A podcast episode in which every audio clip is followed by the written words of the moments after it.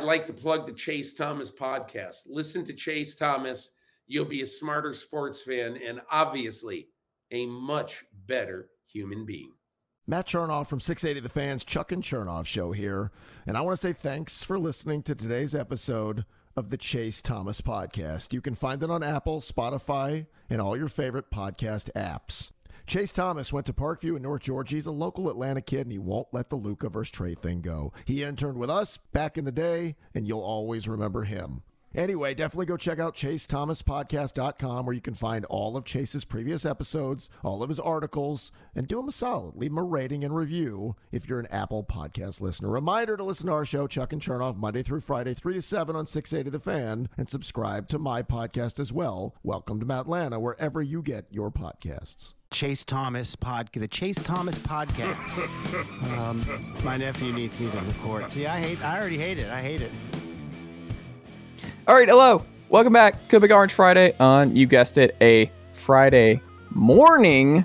Perfect for Ryan Schumpert of Rocky Top Insider. The morning guy is what they call him. Ryan Schumpert, good morning. How are you? Doing well. Yeah, I can't complain about a, a morning when it's 11:15. So it is barely morning. So I uh ready to roll, as they say. Ready to roll. I mean, he's freshly retweeted by Bruce Pearl. All things coming up, Ryan Schumpert this week. There we go. We love to see it. Yeah, good stuff. Love to see it. Go read his article if you have not already on uh, Memphis versus Tennessee many years ago, number one versus number two. You can go read it at Rocky Top Insider today. Check it out. Also here in the Preds hat, fresh off a 6-2 win last night against the Sharks yeah, with Sharks. everybody out. Um, Ethan Stone of Saturday Down South. Ethan, good morning. How are you? I'm doing well. Also, I'll I'll, I'll second that. Uh, go read Ryan's article, uh, Memphis, Tennessee. Very good. One of my first memories of Tennessee basketball. I was like seven or eight. So, you know, awesome, awesome night, awesome story. Obviously, took a lot of work. Uh, as for me, I'm freezing over here at the Stone Manor. It is very cold, and I don't want to turn on the heat because it's like just so loud that you won't be able to hear me. So I just kind of have to live with my current state.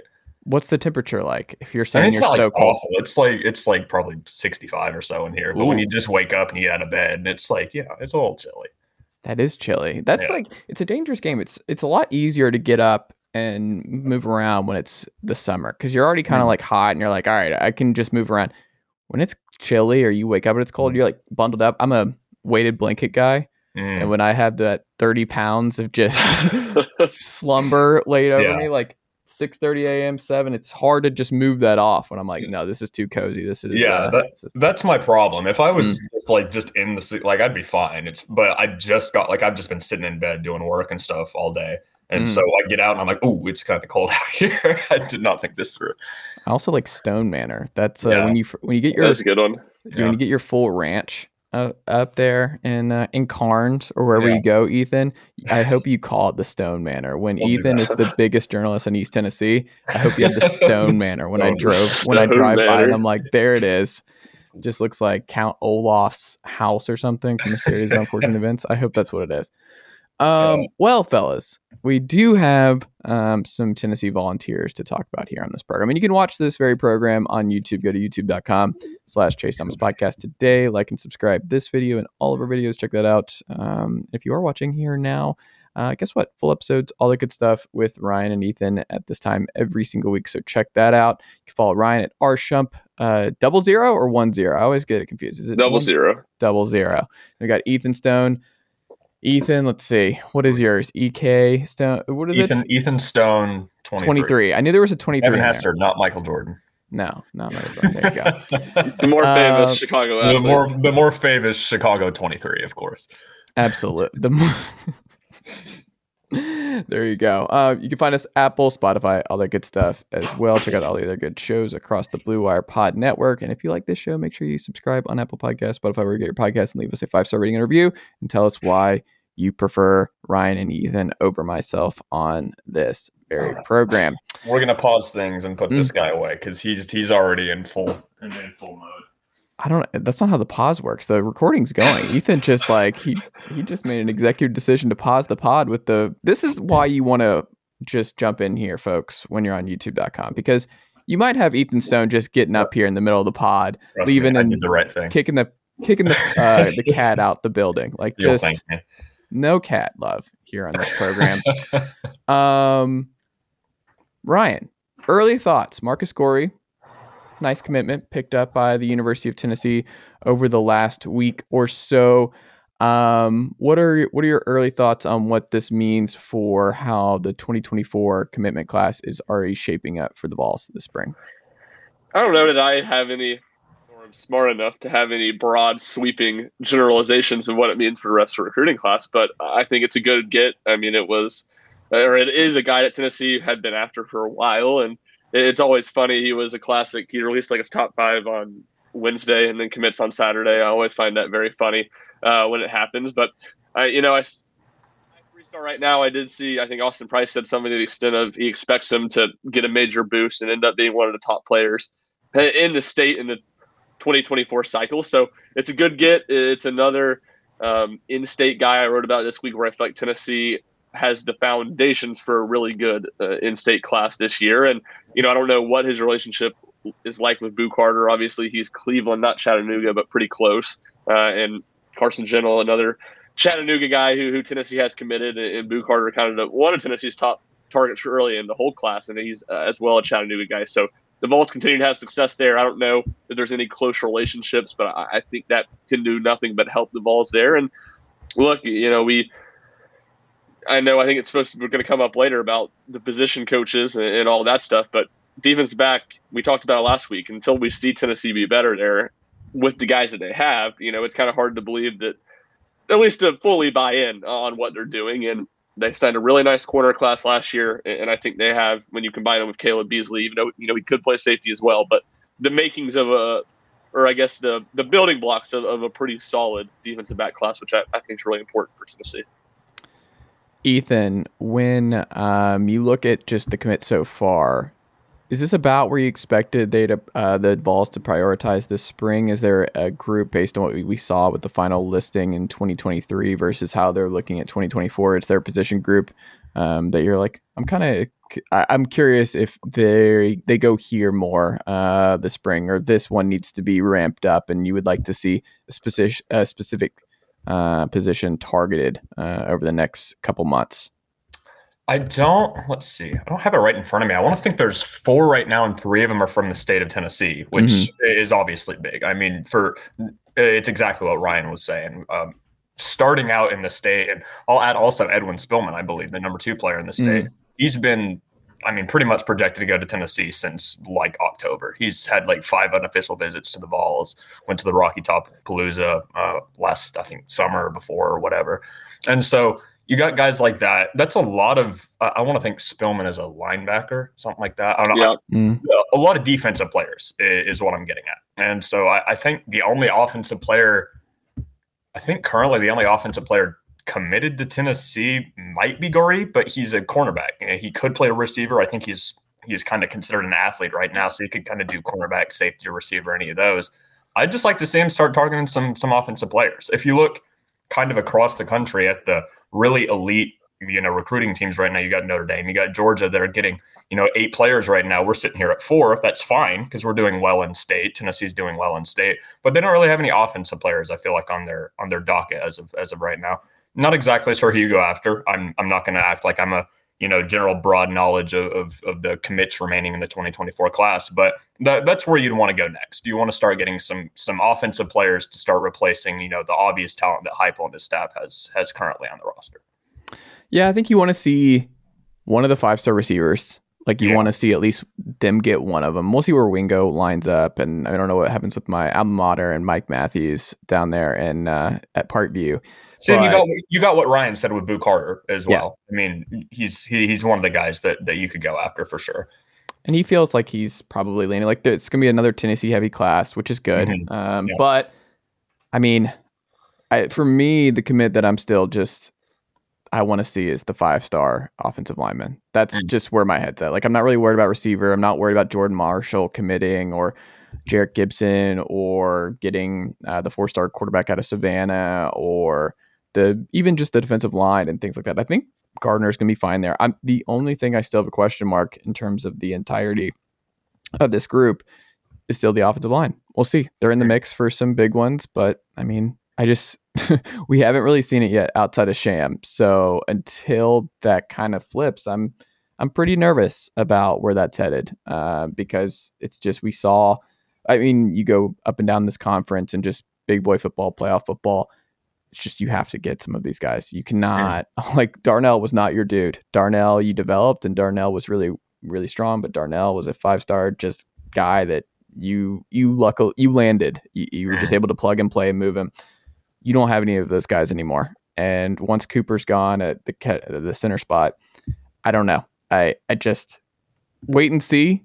Cautiously optimistic, but the talent, at least the pedigree, I should say, is going to be a step down. It looks like, and they're going to rely on their development over getting those high end guys that just walk in as five stars, and you just you just know what you have there. So I don't know. We'll see, but um, that's something where I'm I'm very curious to see how they how they end up faring this spring and into the summer. Um, in terms of basketball, Ryan, is it a player problem as to why USC's UT's offense has struggled so much, or do you think when you watch this game year in year out with the Rick Barnes system that it Barnes actually does deserve a little bit more, not criticism, but just he should have to like kind of address like why he isn't evolving a little bit more in terms of just hey Zakai is so much better in the open core. Like maybe we do need to push the pace more, even if it sacrifices their defense because guys are more gas because we're having to play with more tempo. But you look at it like the the half court offense is just so tough to score, and you just have so many guys who are not comfortable in a half court set that you're like Mashack just feels like a guy who is just a Mike D'Antoni dream, uh, just a mm-hmm. great uh, defender who just should camp out in the corner and then drive and draw fouls, which is what he's good at, and crash the boards on threes. And I mean, Zakai, obviously, with his ability, and Tobe Awaka, he's in great cardio shape, it seems like.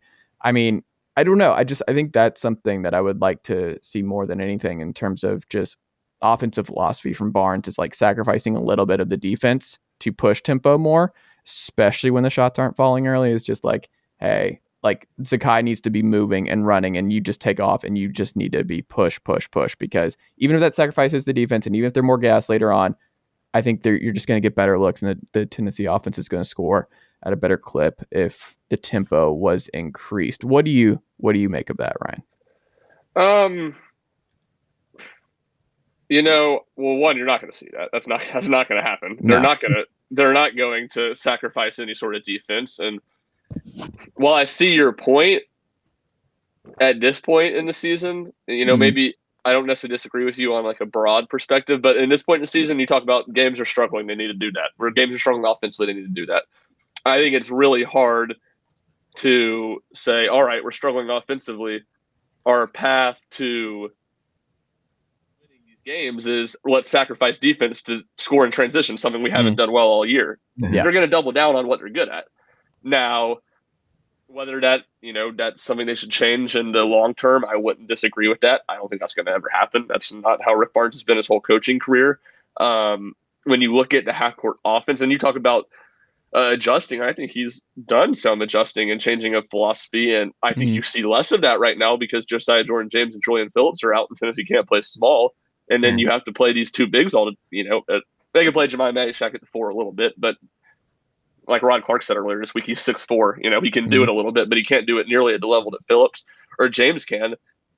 And when you have two big men out there who one aren't very consistent, no matter who you choose, haven't been particularly strong offensive threats, and Nkamhoua and a, a do I guess can shoot a little bit, but they haven't really been seen to give the green light. You're not going to have success there. And you know, I will say a little bit less different again when you've had those guys injured and you've had to play three guards. But for a lot of this year, I think Tennessee gets good shots in the half court. They just don't really make a lot of them. And I think that's to your point, I think that's on the players. And mm. to your question, I guess you should say that's on the players. And now that obviously all ends up falling back on Barnes because he's this is who he's recruited. He's recruited mm. defensive minded guys. Um, and the one thing I will say, and I will put some blame on Barnes for, I think he's too hard on him. You know, mm. over the course of a season.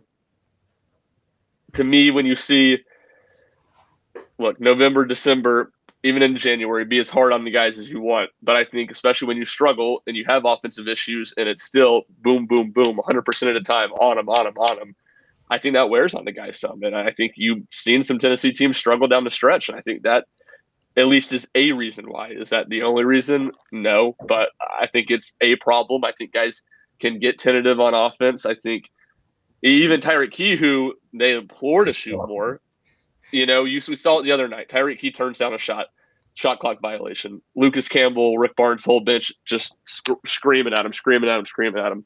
Next possession, six seconds into the shot clock, he's taking a contested three super deep, and it's just there doesn't seem to be a comfortability with a lot of these offensive players of knowing what they should do, what they need to do, and just being in lockstep with the coaches of what the expectation is out of them, and really a comfortability of finding the rhythm. Ethan, what do you what do you think in terms of Julian and Triple J? Like when you've watched these games without them, who do you think that Tennessee has missed more, um, Julian or Triple J?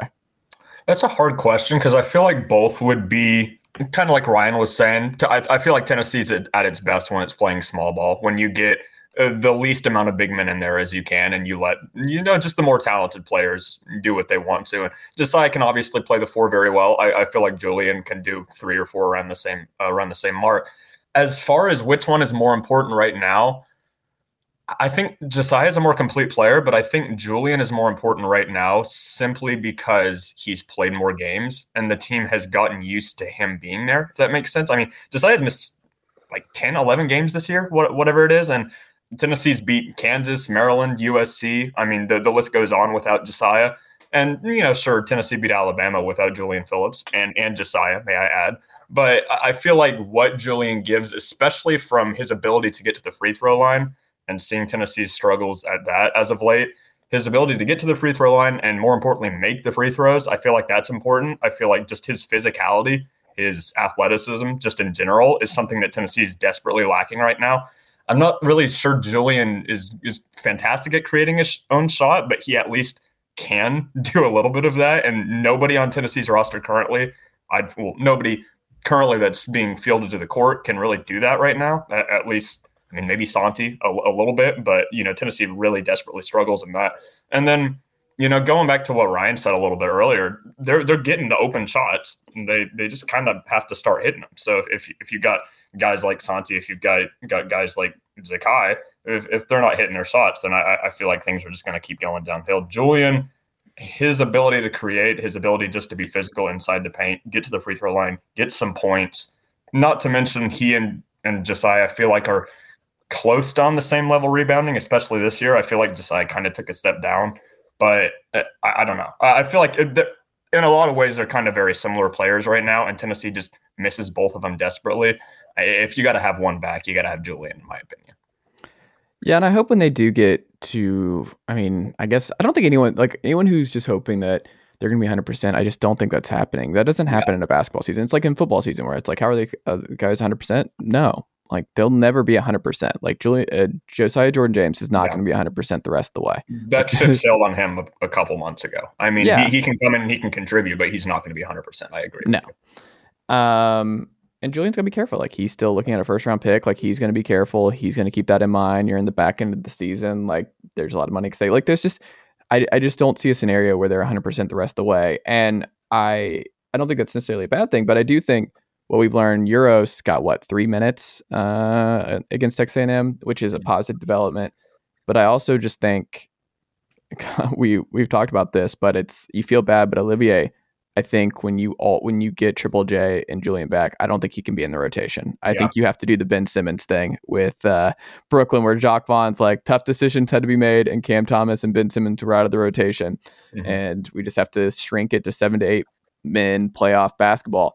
I think what we've seen is Tobias and Jonas should be the only fives at all times um, for Tennessee, and Tobe has just been incredible on the boards. He's even a good free throw shooter. I, it's kind of crazy that I just trust him so much based on the A and M stuff. Where I was like, oh, Tobe over any over Uros, over Olivier, over even Santi late. I'm like, get put Tobe on the line. I'm just all in on Tobe, sure and Ryan's losing his mind, and I'm just like, I'm not sure I agree with you. Tobe Awaka, the world, because that guy, you give him a challenge in a clutch moment. Like if I had to bet on anyone, it's either him or it's uh or it's Tyreke Key is probably my two. Maybe Tyreke Key is who I could trust the most in a free throw win or go home situation, but it's one of those two. Forty-eight percent free throw shooter. Yeah, I was going to Tobe say, Awaka. Tobe is shooting Tobe like Awaka. I'm telling you, he's turned the And- corner, Ryan. I mean, he's he, turned the corner. he corner. hit him his last game. He hit him his last game, sure. He did.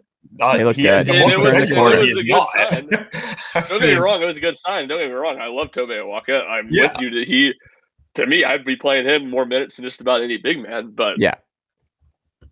I The love when I comment. unleash a take for Ryan. No. Like he's just not prepared, and Ryan is just he's I mean, that was the apoplectic. most.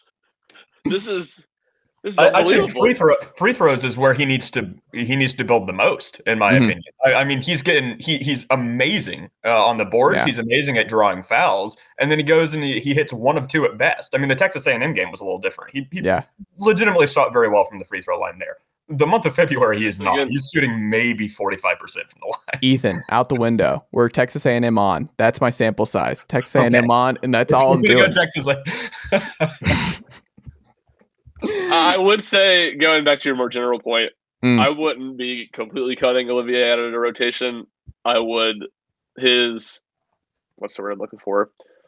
Room for error or his he's getting less benefited now, I think. Mm. But I'm not completely cutting him out. I mean, I'm still giving him opportunities early in the game, and if he plays poorly, then you know maybe his, his minutes are severely getting cut down. I definitely think he should be should see a minute reduction though. And Would I you think the thing start I say, He can't start anymore when they're healthy. Like he Josiah are who can't. cares about who starts? Like Well, it cares about how you start these games because Tennessee has done this thing where they'll dig themselves a hole, man. Like they did it against Kentucky. They got up to a good start against A&M, but like they will put themselves in a hole. And when you start off with Jonas and Kamwa and whoever, like Mashack, it's like you have three non-shooters here uh, to start the game, and then there's just not a not a lot of margin for error if the defense isn't uh, completely up for the test out of the gate. Like it's just, I don't think you can do it.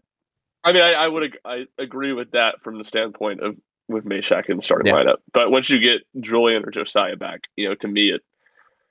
I'm not just saying like this. My thing, like the Kentucky game, Mm. first half was horrific. So Yeah.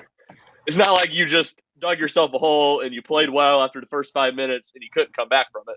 You dug Mhm. yourself a hole by being incompetent for the first Yeah. 18 minutes of the game. yeah. So, but I, I do I do see your point, and I, I just don't really get hung up on the starter stuff as much because, I mean, we saw for half the season Tennessee start a lineup that was essentially as good, maybe even a little bit of worse than their second team was, and they played well when they were doing that. So I mean, it didn't kill them, but yeah, I'd agree with that. And the, the thing about Josiah and Julian, it's just not having both of them just it compounds the issue of not having Yeah. one of them so much Yeah. worse Mhm. because you just can't do so many things. And I would probably agree with Ethan that I would rather have Julian Phillips back. You know, Josiah, I think his ceiling of what he does for Tennessee is higher when he shoots the ball well. But when he shoots the ball, I think the numbers were like two of 25 in his last five games before from three.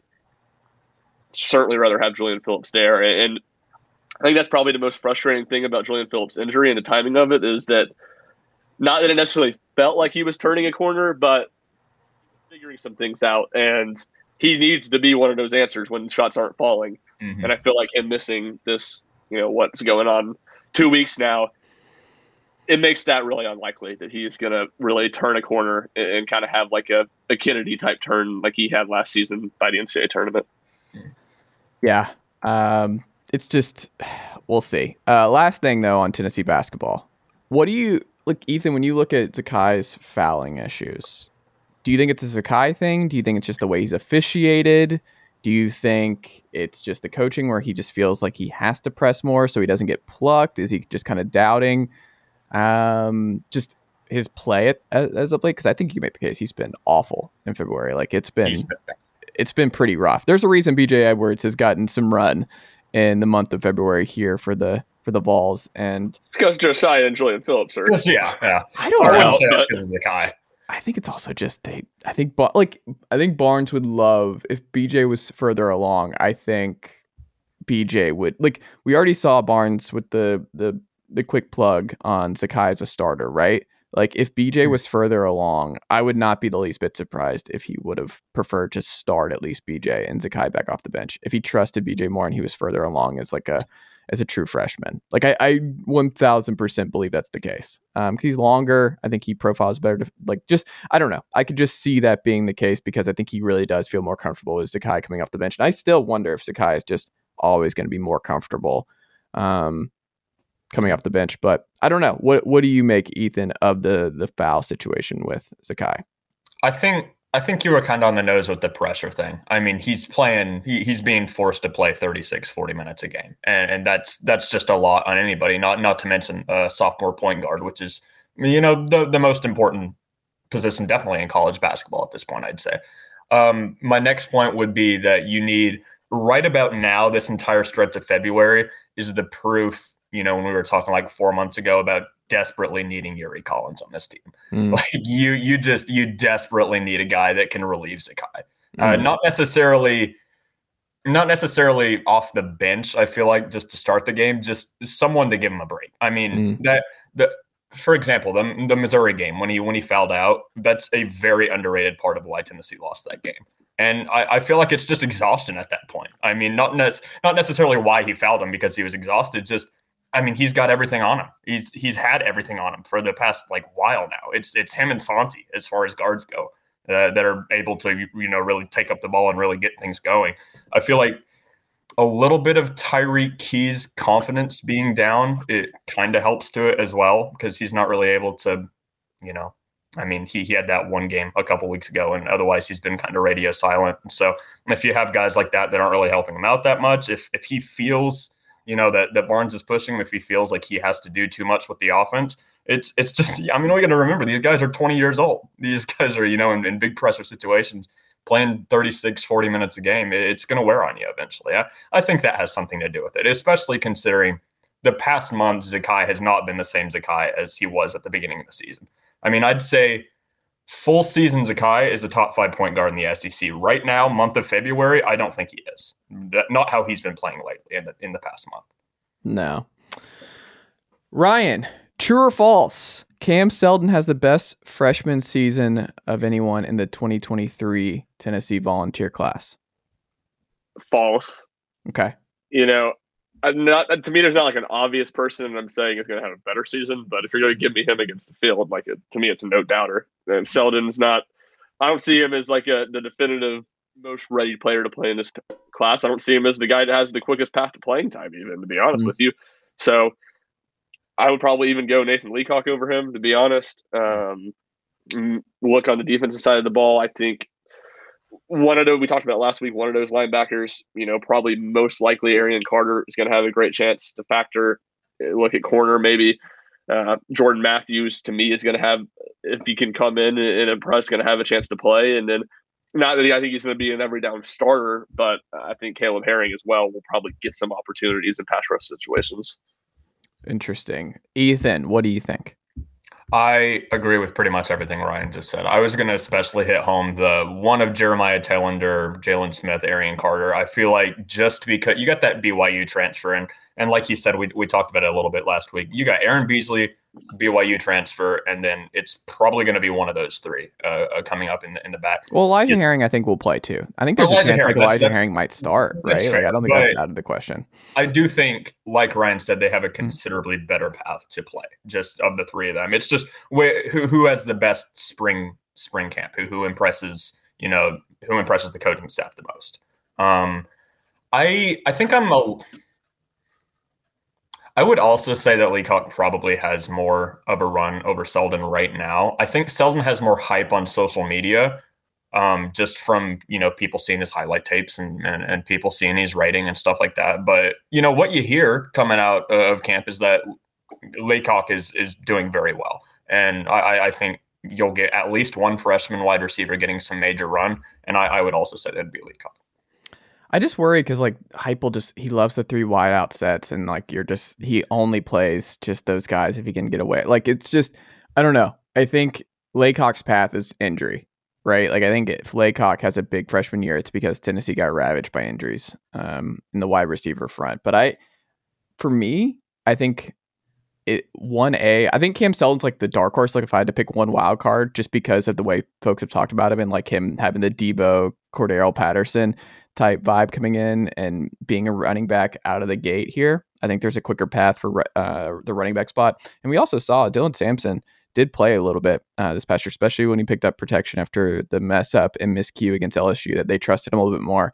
I think they like rotating. Like you'll get a full. I mean, he might get a full series in some of these games where it's just from to sun. And if he impresses and he shows, which I think what will be unique about him is he is a true dual threat in the backfield, where it's like because he played receiver, because he does he Yeah. he's just a Swiss Army guy that like if he knows the playbook and they trust him, putting him on the field is just such a mismatch for opposing defenses because he can he can go both ways. You can line him up inside, you can line him up outside. You can you don't know if he's going to be getting a RPO handoff. You don't know if he's going to be going out in the flats because you just have to you prepare for him. I think he's going to be a really really fascinating guy, and I also think the number two for me is Ethan Davis. I think Ethan Davis was a really good player at Collins Hill um, back in my home state, and I just think because it's so thin at the tight end spot that I think if Ethan's good, especially just catching the ball, like I think he could be a red zone guy. They might uh, utilize early. I would not be surprised if Ethan Davis has a stronger impact on and on this Tennessee team as a freshman than many people are anticipating because I just think he's gonna the opportunities might they're just so thin and the idea that McCallan and Jacob Warren are just going to be totally healthy and ready to go week in week out all year. I just I have my doubts and I think Ethan is at the very least a really good receiver and I think that's just going to be valuable come red zone time for the balls. I think that's fair, right? Yeah, hundred percent. I mean, that was when you I was going through it. I was honestly a, a mission on my part because, I mean, you said it best. There's opportunity there. Mhm. Um, I mean, at worst, he's going to be the third guy. I mean, Yeah. no, like I don't, I don't see who else is going to be the third guy, and certainly he has the highest ceiling of anyone in that room. And I have a hard time seeing anyone supplanting Jacob Warren as the starter necessarily, but they've rotated there a ton, and you're right. He's he certainly has the potential to be the best pass catcher, and obviously is going to be in a big role moving forward in his career. Yeah, but we'll see. We'll see what ultimately happens on that front. Um, we got time for one more here. McElroy, or no, let's do this. Which Heupel assistant has the most pressure on him this fall? A lot of raises handed out this week for this staff. Heupel obviously gets a big extension this offseason. Who do you think, Ethan, has the most pressure on him to succeed both on the field and off the field? Because that's what I think some people might miss. Is I think it's not just on the field results; it's recruiting results and it's on the field results. Who do you think is under the most pressure to succeed following these raises this year? Well, I'd say Willie Martinez has at Hmm. least addressed the the defensive back concerns uh, in in recruiting. At least, I mean, you got Jordan Matthews, you got a, a bunch of talent coming in for cornerback. It's just you got to translate it to the field because I'd say a combination of Willie Martinez as a parent to or Tim Banks as a parent to Willie Martinez. I mean, just defensively, that that's where the pressure is going to come from because the offense, even with, without Hendon Hooker, you know, even with all the people they lost, the offense is at the very least going to be steady. I mean, you can pretty much just bet the farm on that. Defensively, that's that's going to be the question mark. It's it has been for the entirety of the Josh Heupel era so far. It's just you got to get a defense out there that can eh, legitimately give the offense a, a chance against these really really good teams, or when the offense isn't quite going. Um, you know, you, you you can't have more South Carolina. I guess is what I'm saying. And so if if you do have another South Carolina, if you have a couple South Carolinas, people are going to start wondering, hey, I, I think there might be a legitimate issue. I some Vol fans said that after the South Carolina game last year. Some some of them said that hey, defensively, this team's never going to get anything done. So I mean that that's where the most pressure comes from, uh, in my opinion. Ryan, do you agree that it's Willie, or do you have another name in mind? I would agree that it's Willie. Like that's my first thought, but to me, it's honestly it's pretty similar between him and Brian Jean-Mary. Um, Hmm. Or heck, you know, honestly, now those two guys, I think from an on the field standpoint, and I think uh, part of me thinks John Marie because or Jean-Mary, just go into my classic Southern white guy accent, butchering the pronunciation of his last name. Uh, because I, we talked about it last week, it feels like the linebacker room is more ready from a talent standpoint to take a jump, whereas the defensive back room, it still feels like to me, it still feels like it's a year away. Mhm. You would hope it would be improved from last year because of how bad it was last year, but it, it still feels like. And he has recruited well. I think he's probably going to get the benefit of the doubt, and there's probably nothing that's going to happen this year that's going to get him fired. Another name I would throw out there, and this is less on field related, would be Jerry Mack. Hmm. Tennessee just to me seems needs to. You you mentioned earlier, offensive line's like the one spot you worry about recruiting. But to me on the offensive line, it's really, and I completely agree with that. That's number one. And to me, it's on the offensive tackle spot specifically. Mm. Look, it's hard to project recruiting services. It's hard to project offensive linemen, especially interior offensive linemen. So you can get a lot of good good players in the interior offensive line who are highly rated. But you're right. The elite offensive tackles are usually pretty elite in, Mhm. at the college level. And but I don't worry about Glen Elarbee because he's great friends with Josh Heupel and he's been with him every step of his coaching career. I, it just doesn't feel like there's any pressure on him at this point. Now, once lack of recruiting really st- or lack of recruiting success starts to hurt on the field, then some tough conversations have to be made. I just don't see that happening this year. Um, so I go Jerry Mack. They haven't recruited running back particularly well. Some of that has been obviously the offense has been more offensive or excuse me, passing focused. And even though it is balanced, I think this year will probably help because they'll run the ball a lot more. And I, you know, at least last year in the 2023 cycle, I can't remember as much going back to 2022, but it was a weak running back cycle. So you have a little bit of benefit of the doubt for those types of things.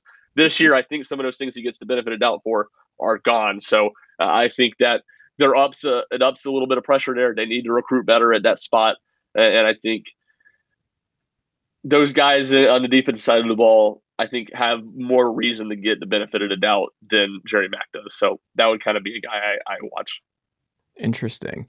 Yeah, those are two good ones. I would also just say like not I don't think he's in danger, but I think Joey Halzle getting is going to be under a microscope because they didn't go Yeah. outside. They just promoted from within. Obviously, like Alex Golesh is we'll just see if there's a drop off there. And more on his plate as OC, like does he call plays? Does Heupel um, increase his load? Like, do they need to hire another QB coach um, along with Halzle? Do they just need to kind of beef that staff back up around him, just putting too much on his plate? Like that's something to I think also keep in mind because um, it's a big jump for him, and unfairly or fairly, he's going to be a target if Tennessee's offense takes a step back. So like, oh well, no Golesh. We promoted from within with Halzle. Like he, I think, will actually be the target there. Um, whether or not that's fair or not. Um, well, there you go, Ryan. Uh, what do you want to plug here as we wrap up here tonight? We got the the story over on Rocky Top Insider that everyone should go check out. We've got Rick Butler watermarking his Rocky Top Insider dope photos, which is good to see. That one with Yeah. the, I, I saw it. I was like, smart move, man, because people are gonna do it. Tennessee fans are gonna do it. He's he's got the watermark because he takes good photos, man. There's a good one for Tennessee baseball this week. But Yeah. uh, what do you want to plug here? Yeah, I mean, y'all have done a great job of plugging the, the Memphis story for me, so I appreciate that. Oral history, 15 year anniversary. Bruce Pearl, Tony Jones, Jason Shea, Chris Lofton. I think it was ended up being 11 people kind of involved in that game that, that discussed it, and that was a lot of fun to do. So check that out, and then yeah, we'll have coverage on basketball this weekend. Baseball, I'm glad you plugged it. Rick got a bunch of really good pictures from the Alabama and A&M game. He's planning on taking a lot more this year, and yeah, we uh we learn from you know we learn from our errors over at, at Rocky Top Insider. We've we've gotten the watermark down now, and uh, not gonna not gonna let anybody steal the stuff. So I like uh, it. Should be tons of good stuff on both both ends. Are you going to the game today? Yep, I'll be there all today. this weekend. So All right. okay, I'm going. What do they have today? Dayton. Dayton. Hayden. Interesting. No run rule. No run rule. Letting Mm. people know. No run rule this weekend, which could be somewhat of an issue. Watching There is a pool play holes. Dayton last There is a pool holes in the There middle of the lineup, holes. so Wow.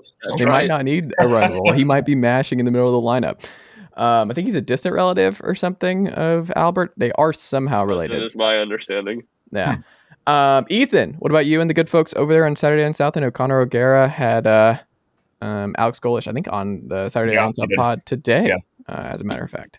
Yeah, it was either today or I don't know. I saw the announcement the other day and the chat especially, but um, yeah, just we're we're in the process of transitioning still. You know, going to college baseball, going on to college basketball. Obviously, March Madness coming up, conference tournaments coming up. Have all things SEC, Big Ten, um, ACC, and Pac-12 covered on all four of our sites. There you go.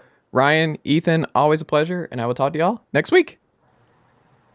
This is Ben Ingram, radio voice of the Atlanta Braves, and I'm here to tell you that you've reached the end of today's episode of the Chase Thomas Podcast. As a friend of the podcast, I'd like to say thank you for listening to today's episode and hope you return for the next one. To show your support for the program, tell a friend or coworker or even a family member about the program. And if you're an Apple Podcast listener, leave the show a rating and a review. It goes a long way. That'll do it for me. But don't forget to listen to myself and the rest of the team at 680 The Fan and the Braves Radio Network this season. Go Braves! Chase, I think I'm going to hear more about you. I really do. I think you've got a way about you that you're interviewing, Mhm. your um, pleasantness, you're smart. So I think I'm going to hear big things about you.